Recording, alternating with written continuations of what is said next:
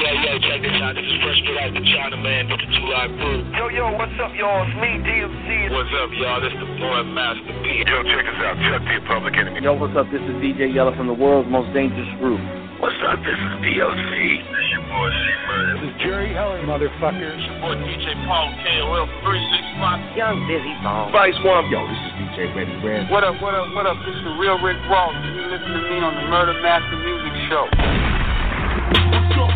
now, motherfucker? This is the show that shows no limits, broadcast nothing but the real. Interviews with legendary artists, still got love for the underground feel. Rappers with records reveal that they should rappers are coming to get them put on. We need the platform to fight the mainstream. This is the show that you need to be on. Hit up UGS for life on screen and follow up with us.com for all of your needs. Production and mixing and mastering, cracking shit download the song. Check out the archives and with the shows. Plenty of content for you to get through. Everything free to download the stream. Oh yeah, we deserve the real review. Unstoppable, we be, we fight our biz, we represent. All them killers on the mic, and we show love to all you fans. Hate, we keep the focus. Bringing nothing but the rhythm, coming tune into the dopest. I'm a man-made drone,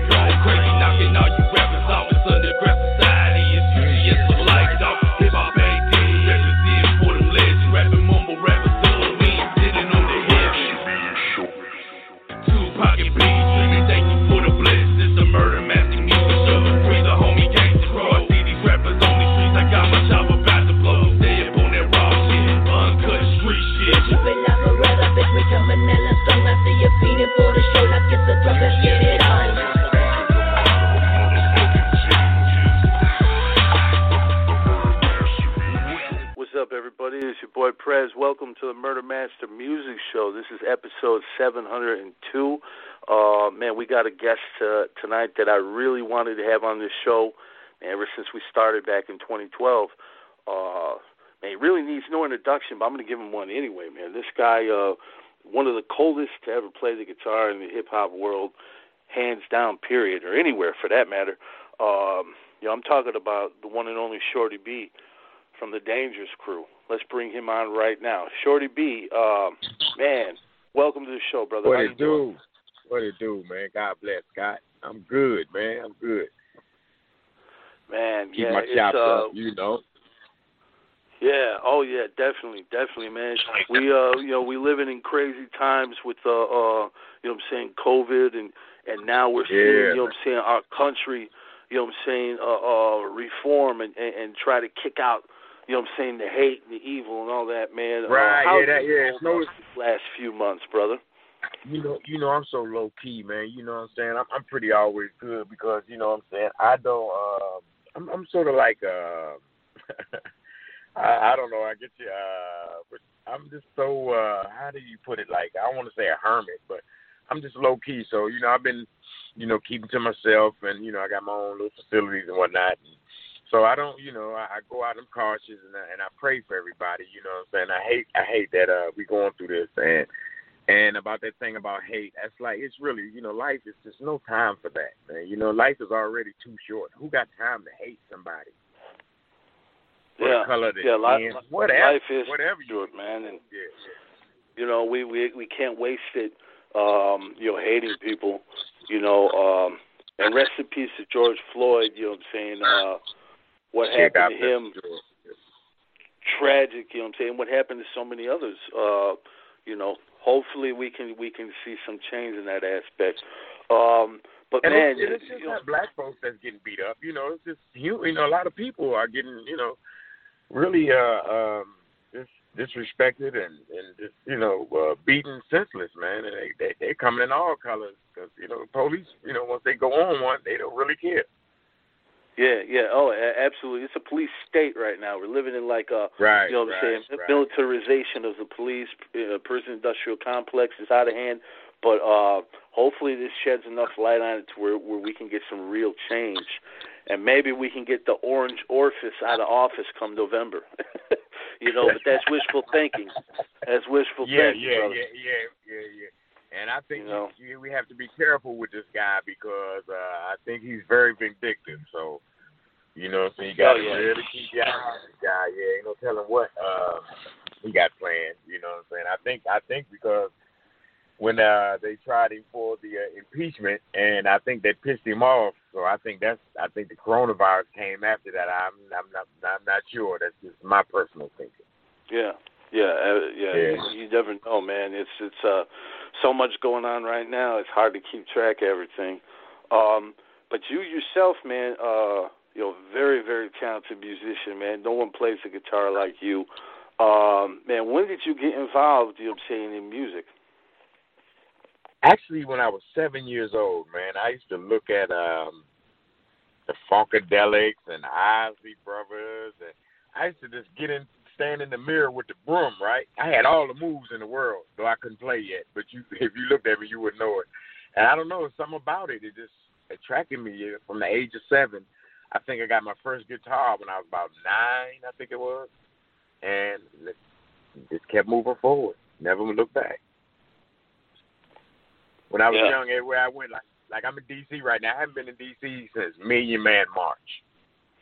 It's my hometown, and even my old friends that I seen now, they like, man, I ain't seen you in years, but every time I saw you, you had a guitar, and we knew you was gonna make it or something like that. Well, you know, I I, I just knew I had to try. You know what I mean? Because you know I came up in D.C. and I started with the Go Go. I actually started with a. Uh, uh, uh, top 40 band called 10 Feet Under.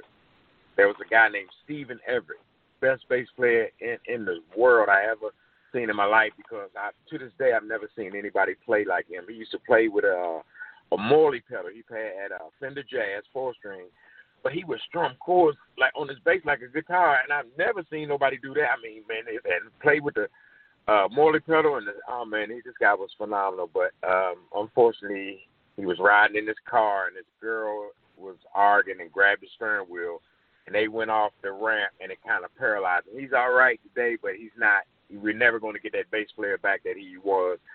And like again, I have to mention his name because it's really my first, my very first influence. A guy named Stephen Everett. I want to put his name out there because he meant, you know, he means the world to me. And uh, I wish the world could have really got a chance to see this guy. This guy was phenomenal. And uh it's like, you know how do you do you know anything about like uh Stanley Clarke? You remember him, Scott? Bass player. Mm, vaguely, vaguely. Stanley Oh man, he long he play, you know, he do Yeah. four runs and all that. This guy Stephen Everett was on that level, but he was and his style was totally different. I've never seen anybody to this day, and I've met millions of bass players and guitars and musicians and stuff. I never met anybody that even come close to this guy's style. And it was my first influence. He used to let me take his bass. I was a roadie in a group called Ten Feet Under at first. So when Steve was late, I, you know, I go to rehearsal. I would learn. I know all the songs that they play. So when uh, uh, Steve would be late to rehearsal, I would fill in. You know, I would set in, and sometimes he'd let me take his bass home for the weekend, and that was real influential to me. And that that that's when Shorty B was born. When Steve started letting me take his bass home, and I got once I got to learn, I got to uh, actually get to know it. I never looked back. I just had to say that. I had to give Steve Everett his props, man. He is my first influence. He is the reason I am Shorty B today. That, that's awesome right there. You know what I'm saying? Because everybody, you know, when you start out, I don't care what you're doing, whether you, you know, you're playing basketball or, or whatever it is. There's always somebody that, that that is that influence. You know what I'm saying? And um, I know for sure many have been influenced by you. Uh, at what point in time, you know what I'm saying, did you get involved in the world of hip hop? Okay, um, I moved to uh uh wait a minute, let me spell the word interview. I'm telling my sister she's got I call her Okay, um I start with uh uh say your question again, Scott, so I'm giving you the right answer. Say it one more time. What did you ask me just now? Uh, Yeah, when did you uh, first get involved with, with uh, hip hop? Hip hop. Well, I moved to Oakland in I think the first time I moved to Oakland was in 1980. I hooked up with um uh let me see uh how did I meet Shock G? Somehow or another, I I end up at the studio in Richmond, California. I think it was uh I can't remember the sound uh the studio, but it ended up getting burnt up, and a lot of Digital Underground lost a lot. They had a lot of hits, man, that the world never got a chance to hear because when the big fire came through, it burnt up the studio and a lot of their masters and stuff.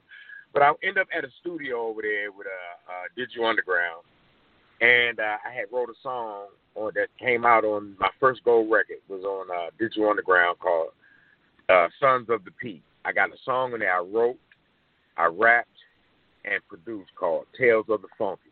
The whole song, all the lyrics and everything are about George Clinton, Parliament Funkadelic, Bootsy, the whole Funkadelic thing. I, I wrote the whole song using titles of the song and uh, uh, uh, uh, names of the musicians in the band. And Shock G, when I let him hear it, he went crazy. He said, "Man, I gotta have this." He said, "He said, man." So what he did, he took a song off the album and put my song on the album, and it's called uh, um, "Tales of the Funky." You got to check that out. It's by Digital Underground on the Sons of the P album called "Tales of the Funky." I wrote and I, I wrote Shock G and Humpty Hump Rhyme. I wrote mine, and I'm on that rapping with Humpty Hump and Shock G.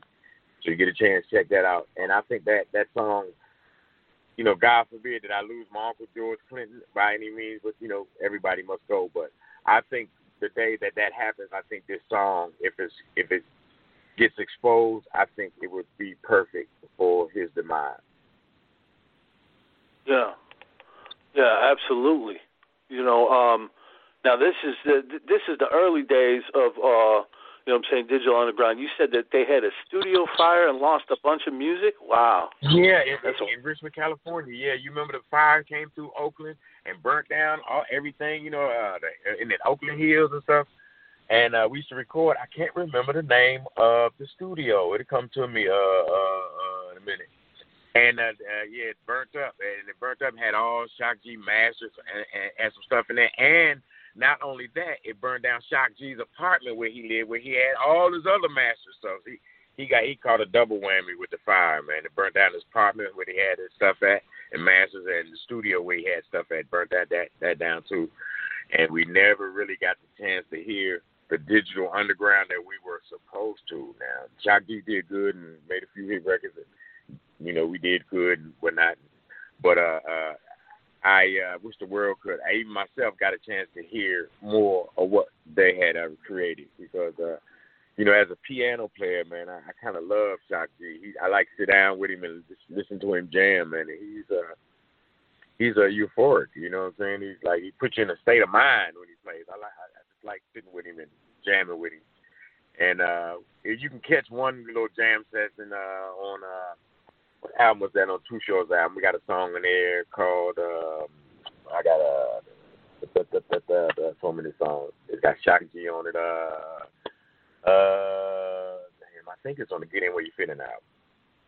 I can't remember the name of the song for some reason, but uh, yeah, we just and we just jammed and took that and put that on the album. like okay. But I yeah. started my first record. My first record, Scott, was with Digital Underground I was I was in Digital Underground for maybe uh, I guess maybe a year and a half or something, and uh, I was in I lived in West Oakland, and uh, uh, one day one of my homeboys come by because I was the weed man back then, right? and uh, my homeboy came, yeah, my homeboy came by and said, "Shorty B, what's up?" I said, "Man, you got some weed?" I said, "You know, I keep some weed." He said, "Man, I need an ounce." It was on a Sunday, so uh, I, and it was it was early about 10, 11 o'clock Sunday morning, beautiful California day in Oakland. I'm in West Oakland. I'm in a project called Acorn Project. And uh, uh, my homeboy Kerm uh, came, got the house. I said, man, where you finna go? He said, I'm finna go back over to Jerry House's house and uh, finish watching the game. Uh, he said, uh, I, I said, I, and to me and Too Short over there watching the game. I said, Too Short over there? Because I never met him then. I heard him, I heard of him, you know, and heard his music. I said, I'm gonna meet that nigga. So uh, I had the uh, the apartment where he came. I had drums, keyboard, guitar, amps in this in my in uh, one of my bedrooms, like a studio in my bedroom where I just jam all day. And Kerm used to come by. They my friends used to come by and sit down and just watch me jam all day. You know what I'm saying? So I I, I followed. I got in the car, followed Kerm back over to uh, uh, Myrtle Street, which is where our studio is, which is actually the house I'm going to. But it's my first time there. We hadn't built the studio there yet. But I went to Myrtle Street, walked in, met Too Short. My homeboy Kerm say, man, this is my boy Shorty B. Man, he played the Funkadelic. This guy play everything, Short. You got to hear him play. I go over his house, and Shorty B put on a whole concert for me on every instrument. He said, for real? He said, all right, man, after the game, I'm gonna go. I'm gonna go back over there with you and check you out. So after the game, we went back to the Acorn Project, took him up in my room. I did a, a live everything. I played the drums, I played the guitar, I played the bass, I played the keyboard. You know what I'm saying? And uh, uh, uh, Short was impressed. So the next morning, Scott, about nine o'clock in the morning, in the projects, I heard a horn blowing, bop, bop, bop. I look out the window. Short is sitting out in that burgundy Benz that he got on. Uh, it's on the album cover on uh, Short Dogs in the House. I look out. Uh, I stick my head out the window. I say, "Oh, what's up? What's up, Short?" He said, "Man, what you doing today?" I said, "Man, you know, same old hustle." He said, "Man, why don't you come and ride with me?" And I I uh, I got in the car, I left and got in the car. Me and Short had been riding. We've been homeboys from that day. Uh, we just rolled together. Before I know it, uh, we started working on Shorty the Pimp album. And I think uh, the first song I did was "In the Trunk," which actually Oh. was the, is the yeah opening song for Black Panther movie. That was the first song I ever did for Too Short. Was "In the Trunk." I went to jail for about six months, four months I think it was, and uh, Short stopped recording. He waited till I got out, and we went we went and finished the album, and rest is history like that. But there are there are tons of other stories. But I'm just trying to give you the layout of how it all began. Uh, yeah, that, that's amazing right there. Um, you know what I'm saying? Not only to to uh, be part of Digital Underground, but then of course, you know what I'm saying later on to hook up with Too Short. Um, you know, back to the Digital Underground though, real quick. At that particular time, did you meet Tupac, or did you meet him later? Yeah, uh, yeah, uh, yeah. I met Pac, everybody. Yeah, Money B, me and Pac became real tight. You know what I'm saying? Because Pac kind of lived. Uh, I'm from I'm from Acorn. Pac lived on like uh, like almost 35th area off the freeway, next to uh, Smooth, who was a keyboard player in Digital Underground, and uh, uh, we just became tight. You know what I'm saying? I remember uh, uh, being over in Pac's apartment one time and he was uh messing with a gun and the gun went off and went through the ceiling of his neighbor's house, our apartment upstairs. Pac had the gun and it Of went course. off. You said? Yeah, it went off. Went through. Yeah, yeah. The gun went off. I can't remember. I, I remember. I remember it's been so long ago. Yeah, the gun went off. I never forget that. And it went through the the wall. You know what I'm saying? Like the ceiling or something. I'm like, damn. So uh, uh, we started recording, and uh, um, I had a few more songs, but that was one of the only. That was the only one I did with Digital Underground because after I hooked up with Short, I, I went platinum and never went back. And I and after Short, you know, me and Short got together. It got so busy that I didn't really have time really to actually lock back in with Shock G and Digital Underground. Plus, there's a whole lot of guys in the group over there anyway. You know what I'm saying? And uh, I, I I looked at it as a, a better financial opportunity for me. Um, um, with Short because you know that he was only working with a guy named Al Eaton at the time. I think he did the Ghetto, and I came in right after the Ghetto. And I'm in I'm in the Ghetto video standing against a fence somewhere. That that's just when I had hooked up with Short. And basically, um, Right. that was sort of like the end of Al Eaton, not premeditatedly, but he really didn't mess with Al no more. Once you know, me, him, and um, Ant Banks. So I, I bought Pee Wee with me from Digital Underground. He's a keyboard player, and he's you know amazingly talented. He plays everything and can do everything. So, and me and him became real tight. So I bought him, introduced him to Short. Before you know it, the Dangerous Crew was born. Me, Ant Banks, and Too Short, and Pee Wee. That was it. Yeah. Well, before that, Yeah, didn't they have a lineup with like Spice One and Rappin' 4-Tay? I think Oh yeah, they yeah, put yeah, out a a single in the late That was- '80s, but it never materialized. Yeah. Yeah, that was the first dangerous crew. But man, let me tell you something, man. I, I, I and it's like you know, uh, it took me a while to realize this, but I noticed that everybody, and I, I this is not slander, this is not hate, this is not uh uh uh um uh uh anything negative, but I noticed that everybody who fuck with short don't fuck with short. Yeah. Everybody. Nobody fucks with short. Why is that? I know why, but I can't say it on this interview because, you know what I'm saying? I'm, I'm trying to be respectful. But the truth is the truth, and we all got to live by it. So, you know what I'm saying? But I, I just wonder why, if you look at the first Dangerous Crew, nobody fucks with short. The second Dangerous Crew, nobody fucks with short. Short don't fuck with us. You know what I'm saying? Now, I talked to Ant Banks. Me and Ant Banks had a conversation about three weeks ago, which was a real great conversation. You know, I, I me and Ant Banks, I, I hooked up with Ant Banks and was making records. We did Pooh Man, we did uh uh uh, uh MC Ant, we did uh uh uh Yeah, I've been trying to interview Uh, him for years, man. He's got yeah, a hell of a lot. Dangerous Dame. Yeah, we did Dangerous Dame. Uh, we did Plan B. Me and Banks. So you know, we ended up hooking up. Had a meeting uh, with Short. This guy named Greg Brunt, Craig Bryant had hooked up the meeting, and uh, we all sat down, and before you know it, we started. Contracts was uh, getting passed out, And so the Dangerous Crew was was was born. We started cutting records, and uh, even like you go on the interview, even, I mean on YouTube, you even hear Short say the records that me, Banks, and Pee Wee did were four albums. Was the first were his best albums, most selling albums, and the song I did, Short told me was his biggest record ever, which was Getting It, and I did that. Oh yeah, Th- those four albums right there, Shorty the Pimp, Getting Where You Fit In, Cocktails, and Getting It. To me, they, yeah, that, that was the epitome of his Too Short career, I believe. Well, that that's all my era. That's my era. Yeah. That's me and Pee Oh Wee. yeah, You know what I'm yeah. saying? Banks I mean, so Banks many classics. keyboard and he made, he made it sound right. But as far as putting the applying the the, the music, that's me and Pee Wee. Yeah. Yeah. Yeah. Now, uh, Yeah. um, you know what I'm saying? When I interviewed Goldy several years back, he was talking about um, one time there was a, there was this incident where he, he did a show in Chicago. Uh, I don't know if you were there now. It was probably around '94, and uh, I guess uh, Too Short didn't show up, and the crowd was was getting real crazy. Were you at that show? I probably was. I just don't remember. We done done a, a thousand shows in a thousand different cities.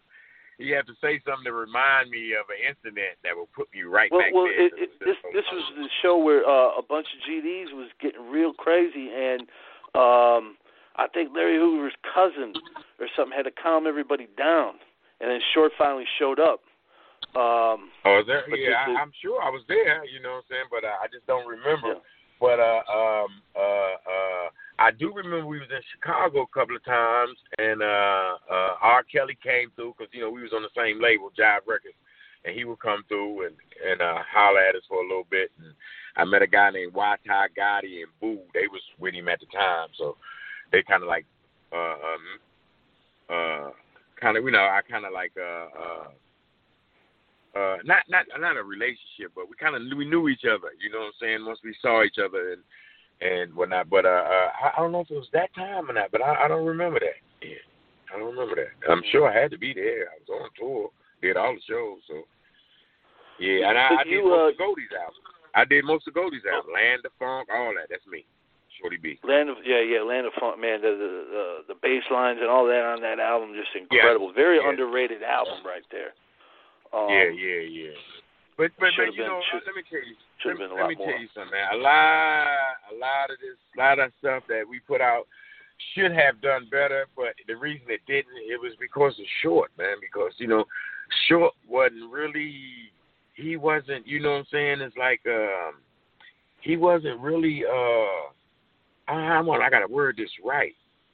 It's like uh Short wasn't uh the businessman that you know we thought he was because uh he seemed like he would drop the ball on on on on, all these albums. You know what I mean? Like like the Dangerous Crew, they only printed five hundred thousand copies, and we sold five hundred thousand copies, and they wanted another five hundred thousand. That Dangerous Crew, believe it or not, with no with no uh promotions or nothing, probably would have went platinum, but because it went gold Yeah. like mm, about five months, something like that.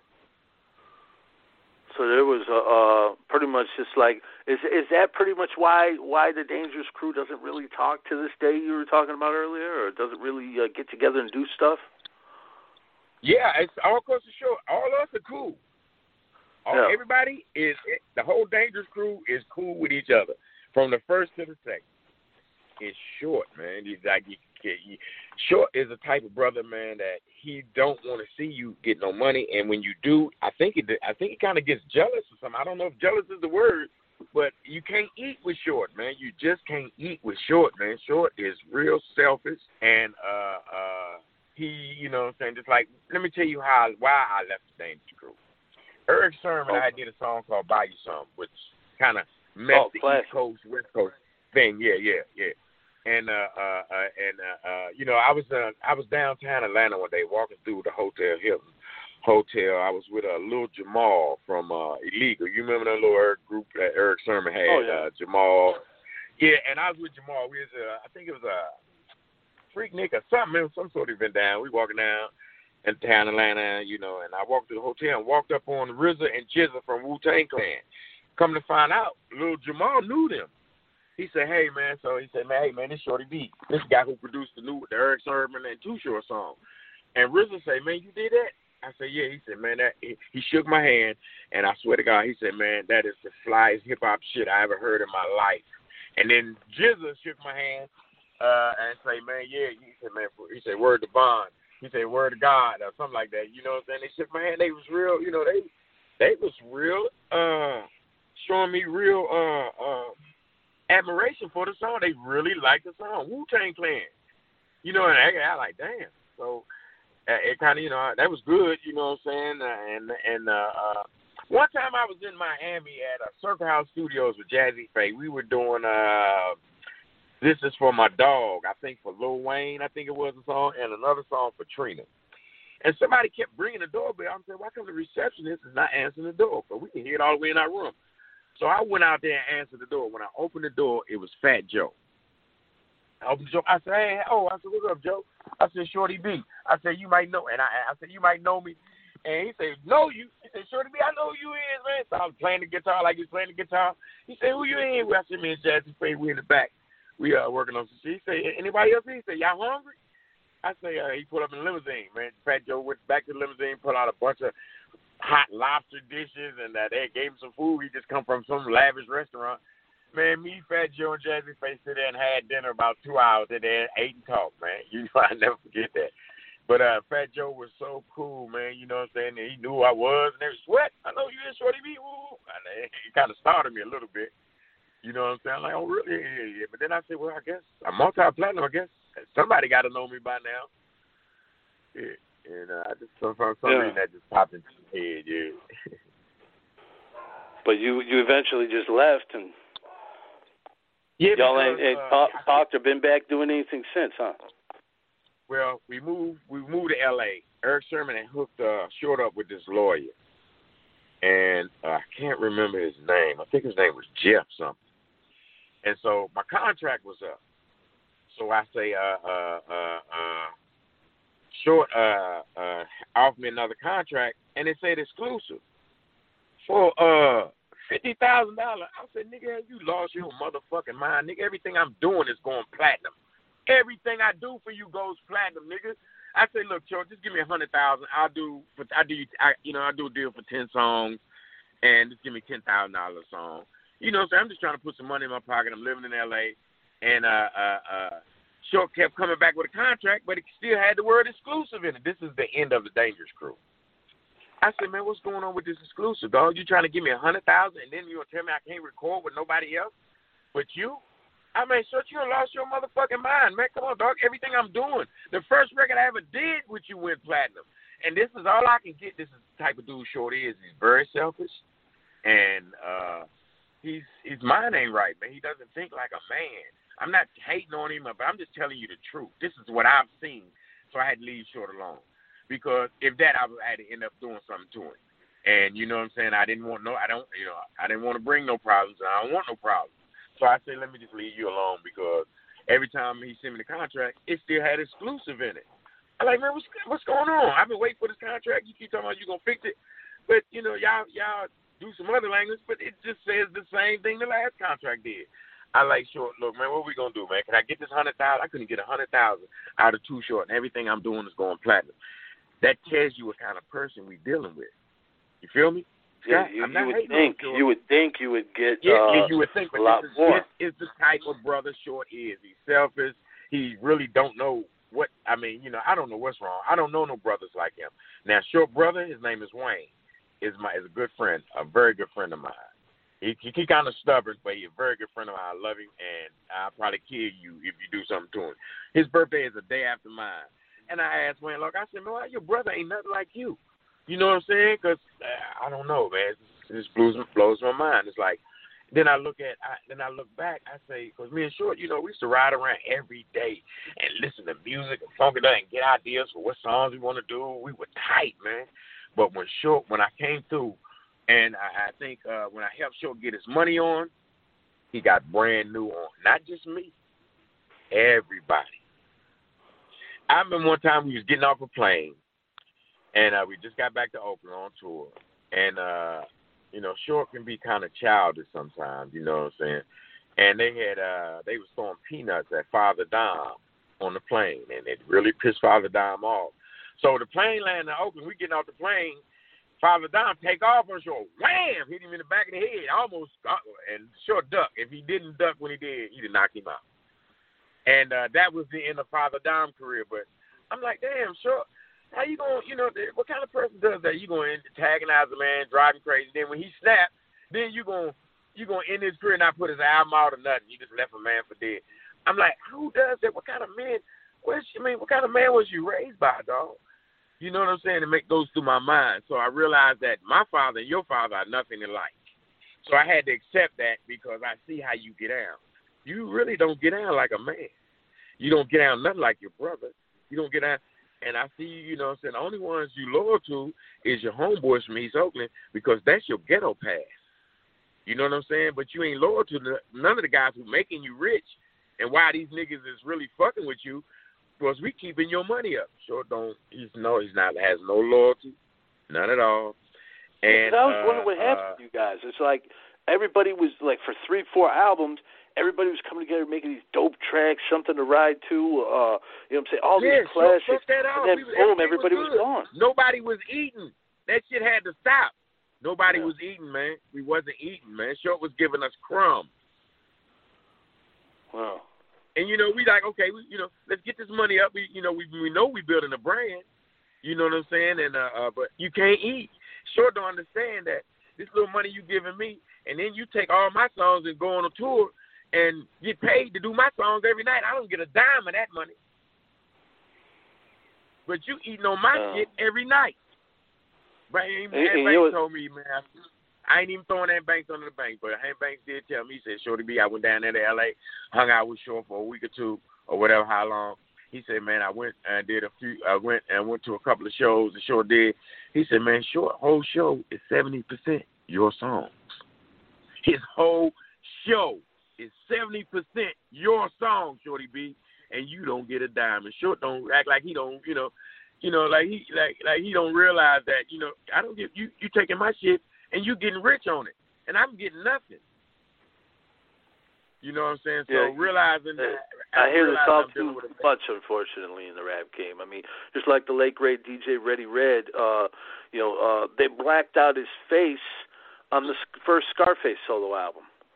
You yeah, know, it's yeah, like yeah, because I he yeah, contributed yeah, to the sound of that label. It's like, you know, it's crazy. You can't erase history. Yeah, it's funny. It, it's it's funny because you know what I'm saying. It's like um, I don't know. I don't know, Scott. I wasn't born like that. My my my brothers and I like that. My father wasn't like that. You know what I'm saying? It's like you know, we uh, you know, we we you know who your team is, and you keep your team tight, and we all eat together. Sure, ain't was it's not like that. He's not that type of dude, man. He's like more like a. Um, I don't want to say a woman, like you know what I'm saying, but he does he doesn't think like a man, man. He really doesn't. And so once I realized that, I said, okay, I gotta leave this nigga alone because if I don't, I'm gonna end up having to hurt him. And I and I know that's gonna be a lot of problems. You know what I'm saying? I, I and so so I moved to LA. Let me tell you, I moved to LA. Let me give you some some of this real shit. We moved to LA, right? So I'm staying in a uh, young mansion up in Santa Anita, right out by the Santa Anita racetrack up in the hills, right? I bought a Rolls Royce from one of homeboy's Mexican partners. And stacked me, you know, I mm, had had some paper, you know what I'm saying? So, uh, uh, but I'm still waiting on this contract, right? So, so what, what's contract? It's coming in right now. So every time the contracts show up, it's uh um, it's the same shit. So one day we had uh Echo Sound Studios recording.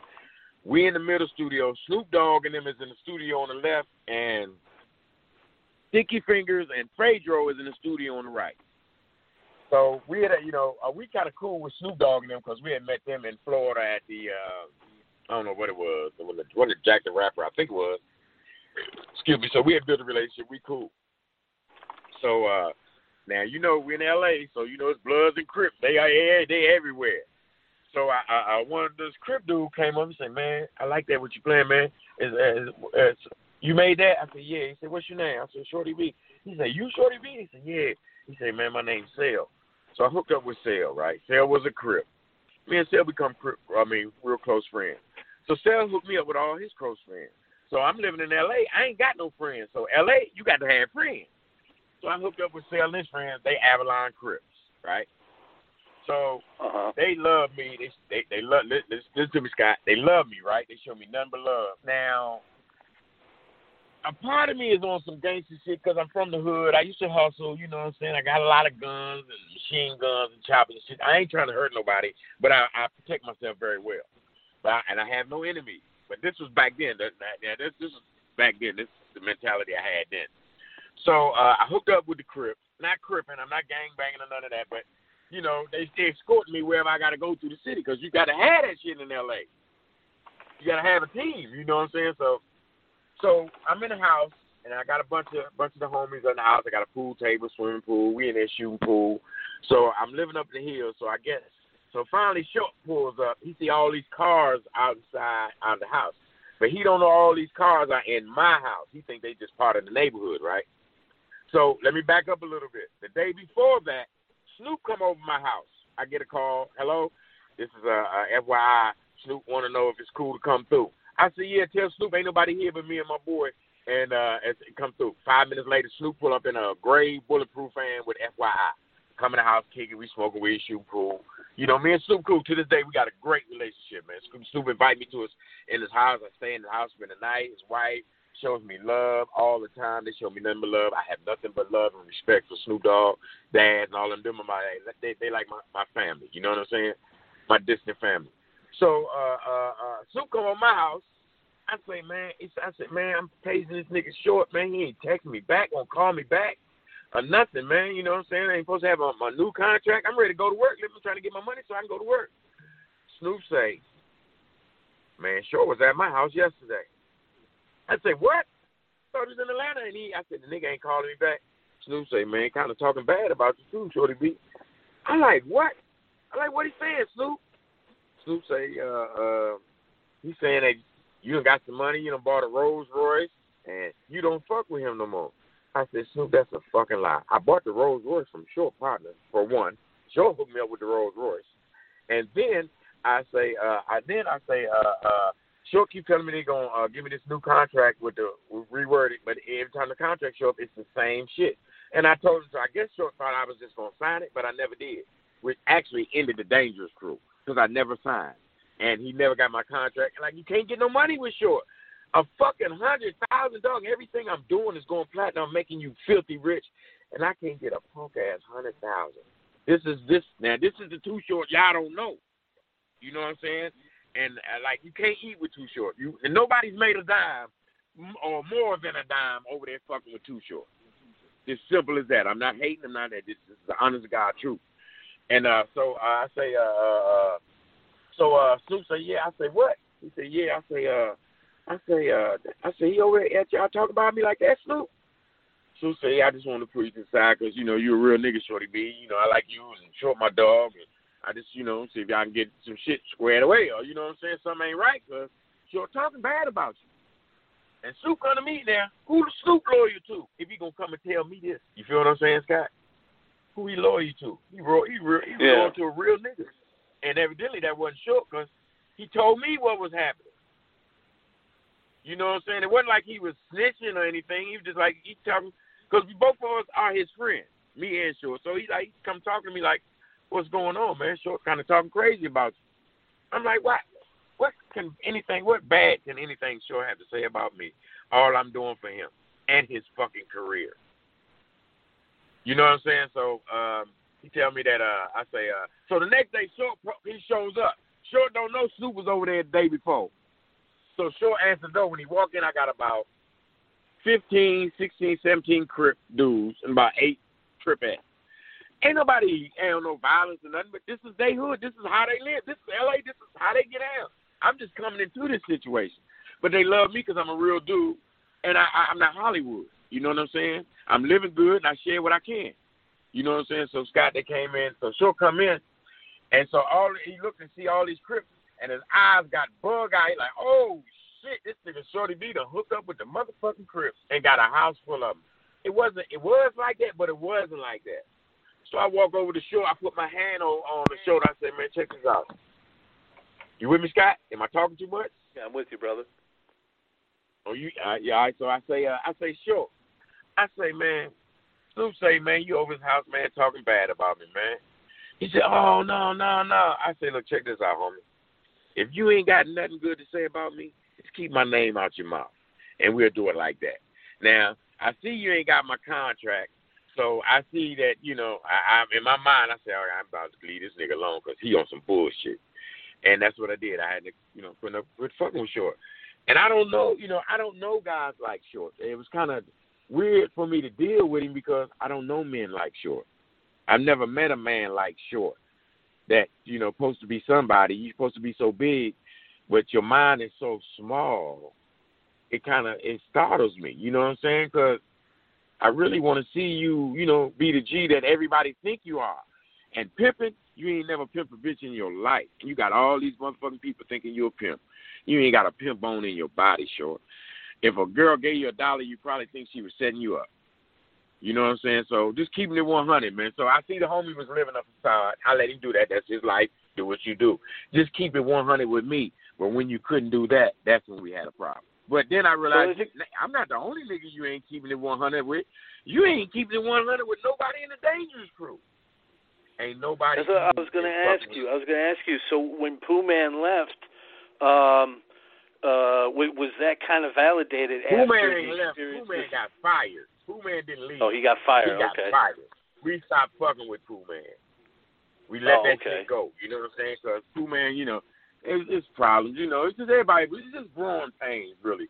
You know what I'm saying? And uh, me and Pooh Man had a little incident one time. I'm coming off. He talking shit, and I'm telling Pooh Man, you know what I'm saying, nigga, you can get a fade whenever you want to, cause I can fight real good. You know what I'm saying? But he didn't necessarily want that at the time. So we get out the plane, we walking up the corridor. Pooh Man had his homeboy grab me from behind, and so he started threatening. Threatening me. I said, nigga, let me go. I said, let me go, and we can, you know, we can handle this like men. I put these I put these dick beaters on your ass, and we can call it a squash. Well, we ended up squashing. I called this big homie and told him, homie, you know, I'm, I'm looking at Pooh Man. I'm on the east side. I'm, I'm in the car with these choppers. I'm really finna put your boy down. But you know, his homie was Big Hub, and I had nothing but respect for Big Hub. He's a big homie, and you, you know, so I had to call Hub and say, look, man, I'm, I'm I'm right here. I'm looking at your boy. He don't even know. And I was in the car talking to Hub. And you, and you Hub. I said, I'm looking at your boy, man. I'm ready to put him down. He don't even know we right here. I'm looking right at him. And I called Hub, and I told her, Hub, say, let me call him, Shorty B. Let me talk to him, and uh, whatever he did. So me and Pooh Man, we good. You know what I'm saying? They got squashed and whatnot, and it was that was it. You know what I'm saying? He wasn't trying to do me no harm. I wasn't trying to do him no harm. So we cool. So every now and then I look on. uh I see Pooh Man do a lot of fishing, and uh uh maybe we can get together and do that one day. But uh Scott, man, it's like uh it got so bad, man. It's like uh, okay, I gotta leave because if I don't, it's it's bad. But then it's like nobody's eating. And then to talk to Ant Banks, the conversation I had with Ant Banks was so enlightening. And, and I knew we already knew, but to just hear it come out of Ant Banks' mouth was kind of liberating for me because they making me think like I'm hating because I ain't eating, but I'm making hit records. Why ain't I eating? You know what I'm saying? I can't even get a hundred thousand out this nigga. Yeah. And it ain't his money. He's gonna get it from the record company to give to me. But I couldn't do it, man. You know what I'm saying? And then he don't want me to record with nobody else. He want to keep my sound because that ain't Short sound. That's Shorty B sound. That new Dangerous Crew. Believe it or not, I mean that's me. You know what I'm saying? I was the only musician over there. That's why I went and bought my homeboy Pee Wee to help with the music. Because Ant Banks wasn't really a musician. He played a little keyboard, but he was an engineer and a rapper, and very good at engineering. Rapping, mm, somewhat. You know what I'm saying? And it, and they ended up dropping him, so I guess they wasn't feeling he wasn't. But it wasn't really. I don't think it was really Bank. I think it was you know the promotions and what Short wasn't doing. You know what I'm saying? It kind of yeah, that big badass album should have been multi platinum, man. Yeah, man. Straight, straight hustling. I mean, you know what I'm saying? But yeah.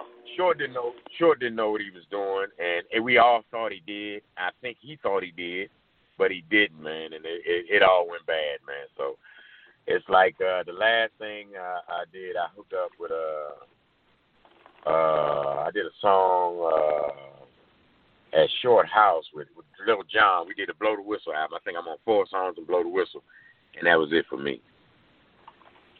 And uh, I never got paid for my song from Digital Underground, uh, Tales of the P. Uh, uh, what's the uh, Atron Gregory was the manager, and I think that he they ganked me. I signed, you know what I'm saying, but I That's never got paid. I never got too.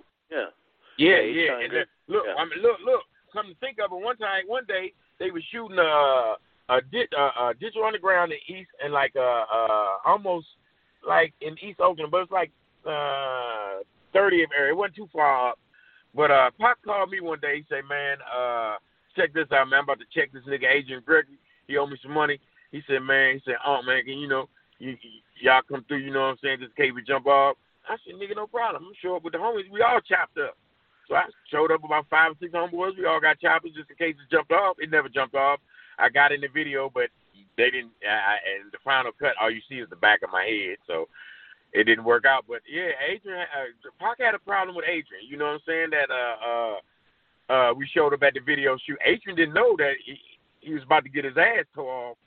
You know what I'm saying right there. But uh, and I didn't know at the time that you know what I'm saying my money wasn't coming. You know what I'm saying? But they they ganked me, dog. I never got paid for Sons of the P. I produced it, wrote it, and everything. Never got a dime. So that's what kind of Man, that's horrible. That that's a classic yeah, album it- too.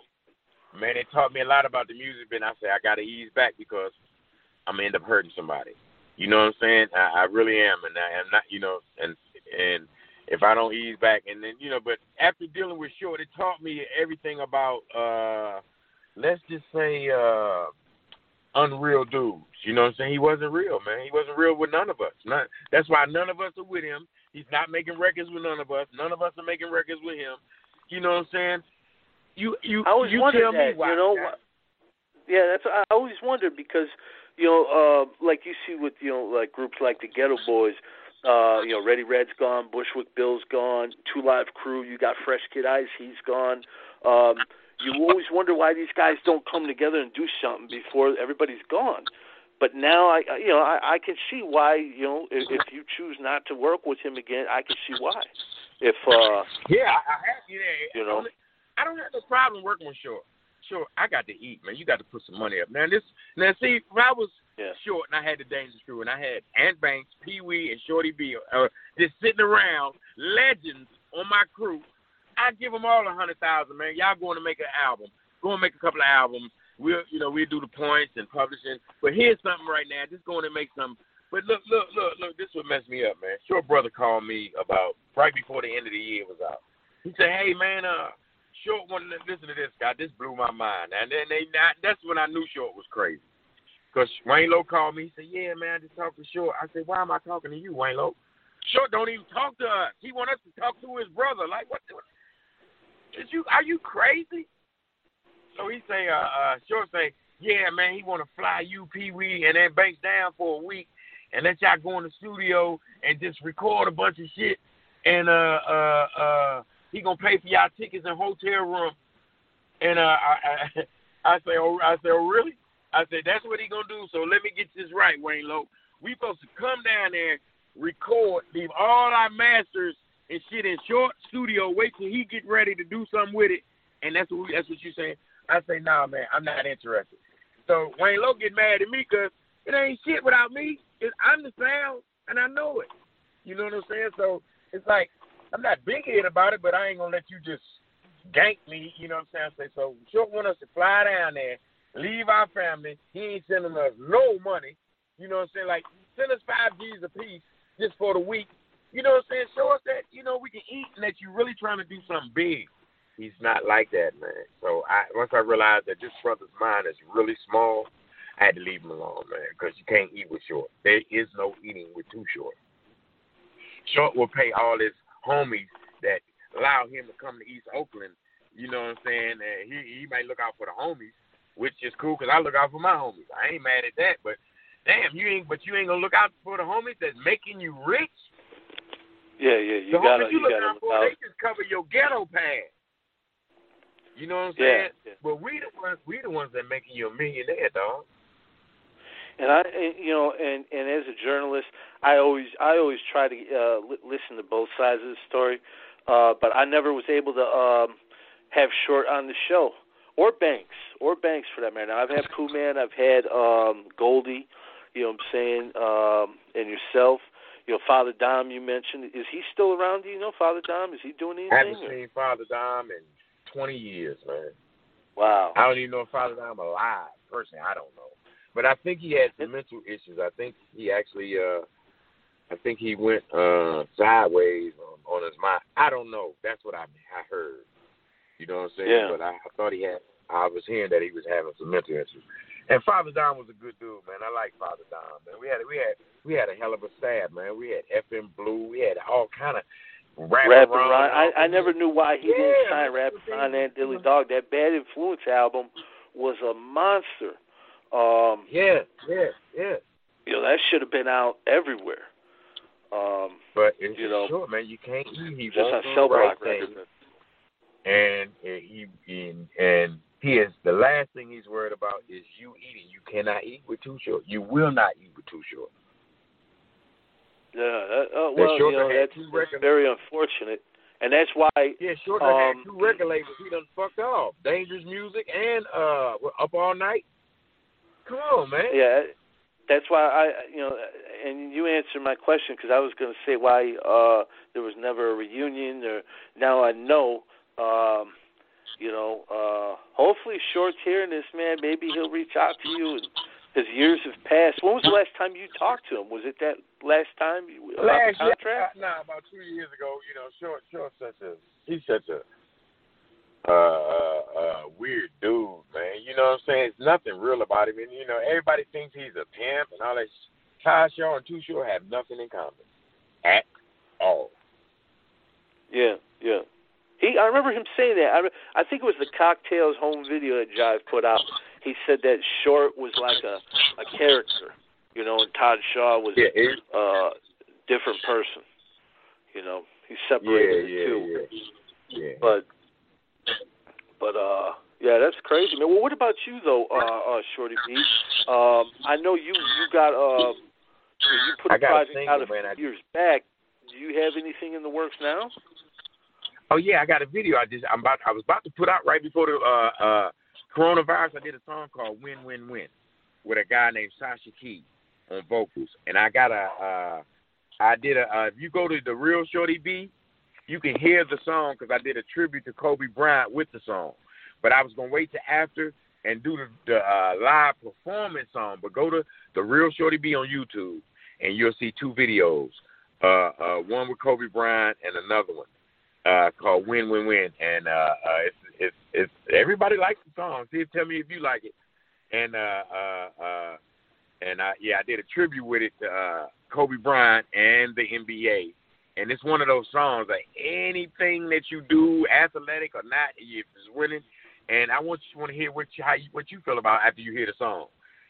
And uh check it out, and I let me know what you think. You know what I'm saying?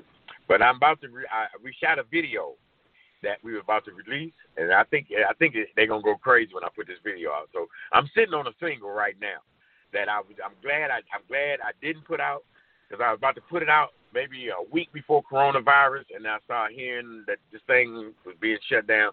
So I held back on it. But I, I you still can see, you still can hear the song.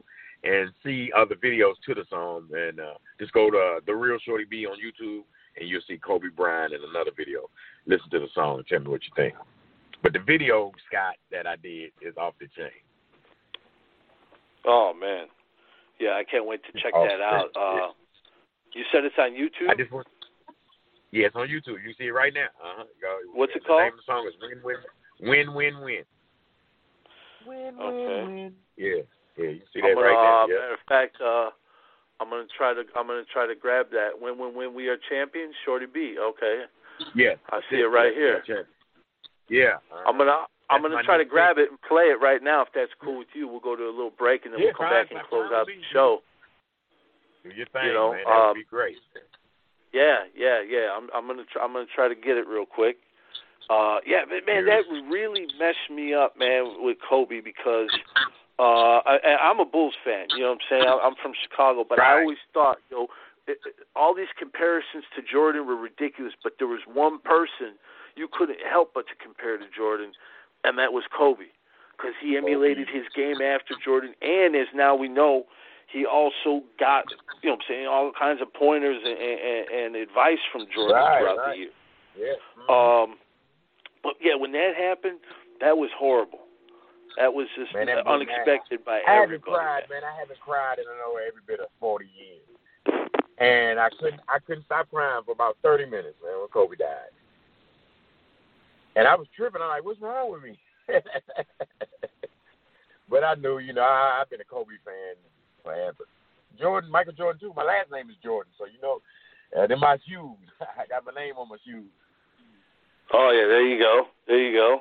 You know, uh, but yeah, man. Um, I got the homie Sin calling in now from France. I, I, I wanted him uh, to uh, know I was interviewing you. He calls in and asks questions. I know he's got a question or two for you. Real. We're answering. Let me do the best let me bring him on real quick. Sin, are you there, brother? DJ Lord Yes, yes, sir. Hi. Sin, Hi, what sir. Hey, uh, be?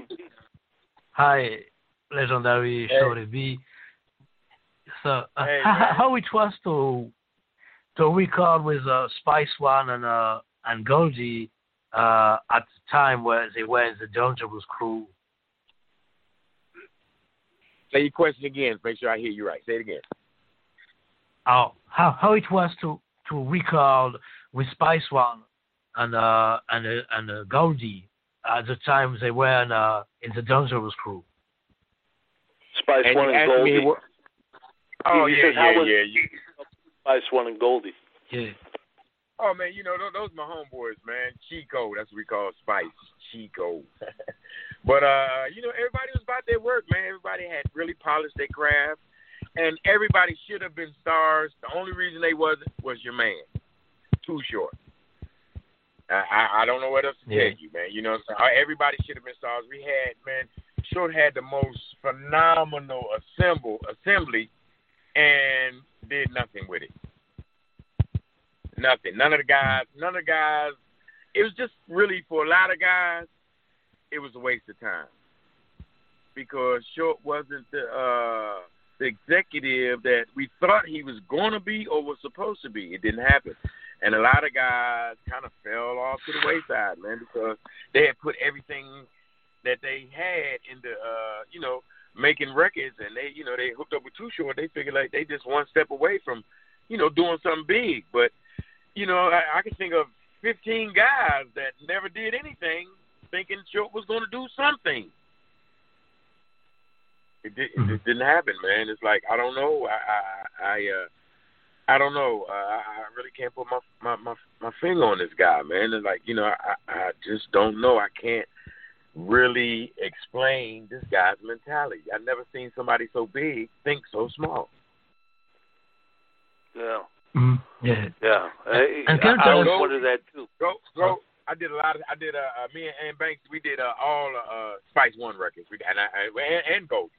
You know what I'm saying? But uh, uh, it's like uh, you know, those guys were really good writers. They had, they, you know, they always had songs ready to go. Spice and Goldy, they were writers.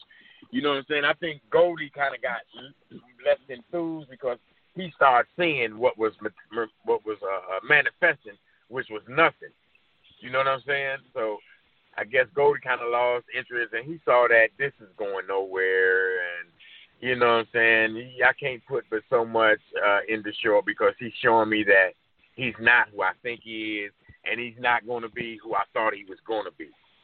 And like nobody, you know, you know, after a while, everybody just decided that there's no eating over here, and uh, everybody started splitting. Before you know it, it just, you know, it was just the four of us, and then, you know, I hate watch my, I hate my expression, but he fucked that off too. You know what I'm saying? So, but but Goldy and Spice One and Banks, I tip my hat to. You know what I'm saying? They're all hard workers.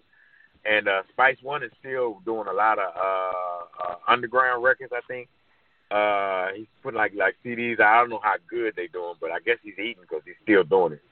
But uh, I tip my hat to Goldy and I tip my hat to Finn. Yeah. Can you tell us about the the song back the day, uh, "Out for the Props"? Back the day, dude. Yeah, that, I did. That's my song. Out for the props. That's me. Yeah, yes, I, did. I did that yes, whole. I did. It's your song. I did nine songs. I produced nine songs on that Dangerous Crew album. I, I orchestrated it, and let me tell you how that came about. The Dangerous Crew. Short one got it. Went over the job. Said, "Man, I need some money."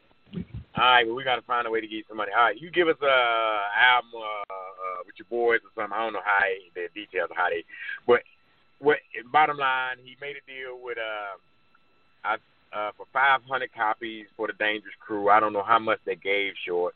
Short came to me, Shorty, we uh, I need you to do this album, do this album. Man. You you just going to do the Dangerous Crew album. He got paid for it. I did it. He gave me a few bucks to do it, but you know what I'm saying? I like I bailed him out again. So I did the Dangerous Crew, and the Dangerous Crew went gold, but there were no more copies. They only printed five hundred thousand because there was no promotions, none at all with the Dangerous Crew. You never saw one promotion. They never they they didn't need they they the Dangerous Crew was an excuse to give Too Short some money because he needed some money. I suppose this is my what I think. And I, I believe, you know, so they gave Short some money, and so he signed, and I was obligated for the Dangerous Crew. He put the Dangerous Crew in my lap. He showed me do this album for me, and you know what I'm saying, and whatever, because they they wasn't gonna promote it. It was just an excuse to give Short some money. Come to find out, uh, I did a song called "Buy You Some," which at the time I was doing my own solo album called Shorty being the MVP, and getting it was supposed to be on there on my album, and a few of it, you know, Short was priority. So if anything he liked, he he he get it first. Of course, it's only natural. And he took getting it and a couple, you know, uh, a couple other songs I were right. So uh uh um uh uh um I forgot my point I was gonna make. I'm thinking so fast. Uh but uh uh once we uh um once we got you know, once we got the money for the Dangerous Crew, I did the album and uh I had to uh buy you some. It was only about uh buy you some even, was only about two minutes long. And it was like a commercial. I played the drums, everything live, playing live. Everything on Buy You Some is live. It's me playing drums, guitar, bass, everything. So uh Greg Street, who's a real popular DJ in Atlanta. I don't know if y'all know about Greg Street, but he's real, real popular, and he's a DJ in the, uh, on weekends in, in Houston, Texas. Anyway, Greg Street started playing the, the, the commercial you some. So Short had to put a little rap on it, one verse on it, and put it. He played it every day at five o'clock uh, when he come on on shift. He would open the shift. He played this song every day for almost six years. Every day, buy you some. Well, anyway, when he started playing it, it took off. Like everybody was demanding, like, man, we want to hear that. That the record ain't long enough. We want to, we want to, hear that buy you some. So they people start calling in, calling in. So Greg said, man, we need you got to make that buy you some longer, man. People want that song. You know, they ask, they calling, and uh, you know, two or three hundred uh, calls a day, playing, asking to request that song. So I went back in the studio, added another two, three minutes to it, and you can hear it in the song. Is when the bass went boom, boom, boom, boom. You hear it like on the video, and buy you some, you'll see it, and you hear it. Where I added, I went back and recorded another half of the song, and uh, made the song longer. So now we got a whole song, and that's what helped the Dangerous Crew album go gold. But nobody expected it to do anything because they didn't put there was no promotion, no nothing. They was just remember it was just an excuse to give Short some money, and the album went gold. Shorty B went gold again with no promotion. Of course, they, you know, not just me, everybody on it. You know, a lot of people on the album, but you know, I structured it, and I did. uh, uh Don't try this at home. And for the last album, that's why I said, yeah, don't, let me yeah, get my don't try this at home. Right, and I just dope song, right away. dope George, song, yes. George Clinton loves that song. he, he loves Yeah. it. He said, "Shorty B, you are well So- away on that." We we got um Sin, thank you for uh thank you for your questions, brother. We got this song Thanks, um queued up, uh the Kobe Bryant, you know, uh tribute song. Um but before Yeah. we go, uh before we play this man, I wanna give you the floor and I wanna thank you for uh taking time out to um you know what I'm saying, let us chop it up with you, man. Uh, we've been wanting to talk to you for years. Uh, uh much respect, Shorty B. Hey man, God bless, man. I thank you. Sin, thanks a lot for calling in. Where's Sin at? Where's Sin calling from? Uh Sin's calling Yes, sir, Sin, uh, from France. Oh, you from Yes, France? sir. Okay, how's the From weather? France. How's the weather out there? Oh, it's all right. It's all right. but, uh, We do. well, we I want do. to thank you, you, you and Scott, man, calling in and uh, and it's like you know a lot, a lot of the stories I told today, I, I I started to take to my grave, but I'm not going to. I I, I figure I owe this to my fans and you know, people that just, you know, interested. And I owe this to them. People, you know, they a lot of people who love the Dangerous Crew and love Too Short, and they need to know the truth. Yeah. Yeah. Mm-hmm. Real Oh, absolutely. And I thank both of you guys I- I- for calling. Uh, well, I thank you, and um, man, this is the this is the Kobe tribute song. I'm gonna let you intro this uh, as we get out of here, brother. Go ahead, tell us about it. Yo, this is my new single uh, called Win Win Win featuring Sasha Key, Shorty B, produced by me. I'm playing everything. And uh, it's an inspirational song for everybody that whatever you're doing, be positive and be a winner. And this song would definitely inspire that attitude in you. So everybody keep your head up. God bless you all and keep winning. This is my new single called Win Win Win. Shorty B and Sasha Key. Thank you. With the 13th pick in the 1996 NBA Draft, the Charlotte Hornets select Kobe Bryant from Lower Merion High School in Pennsylvania.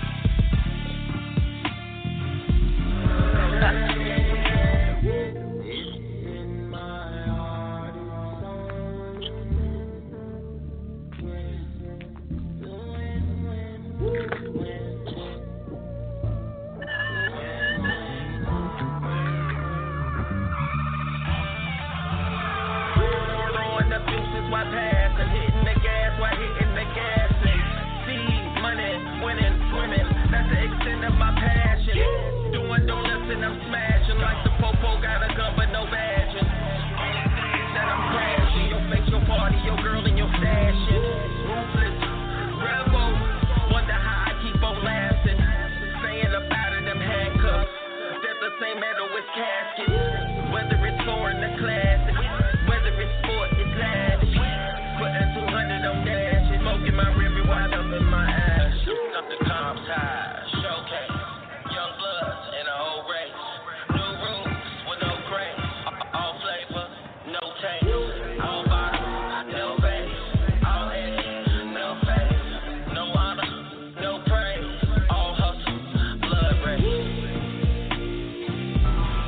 purpose. No, a sense of purpose was there ever since I was a kid. I knew exactly. I, I felt like I knew God put me on earth to, play the game of basketball. I just loved it so much.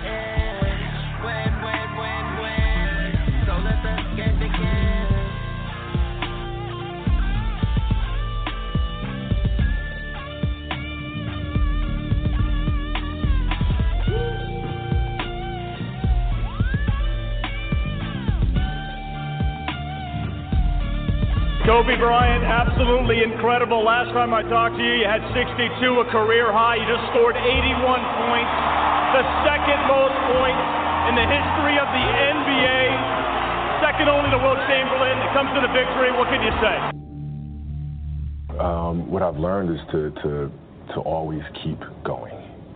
Always. You know, there- there's been times, particularly early in my career, where it just feels like this is the end. Um, but what I've come to find out is that, you know, no matter what happens, the storm eventually ends.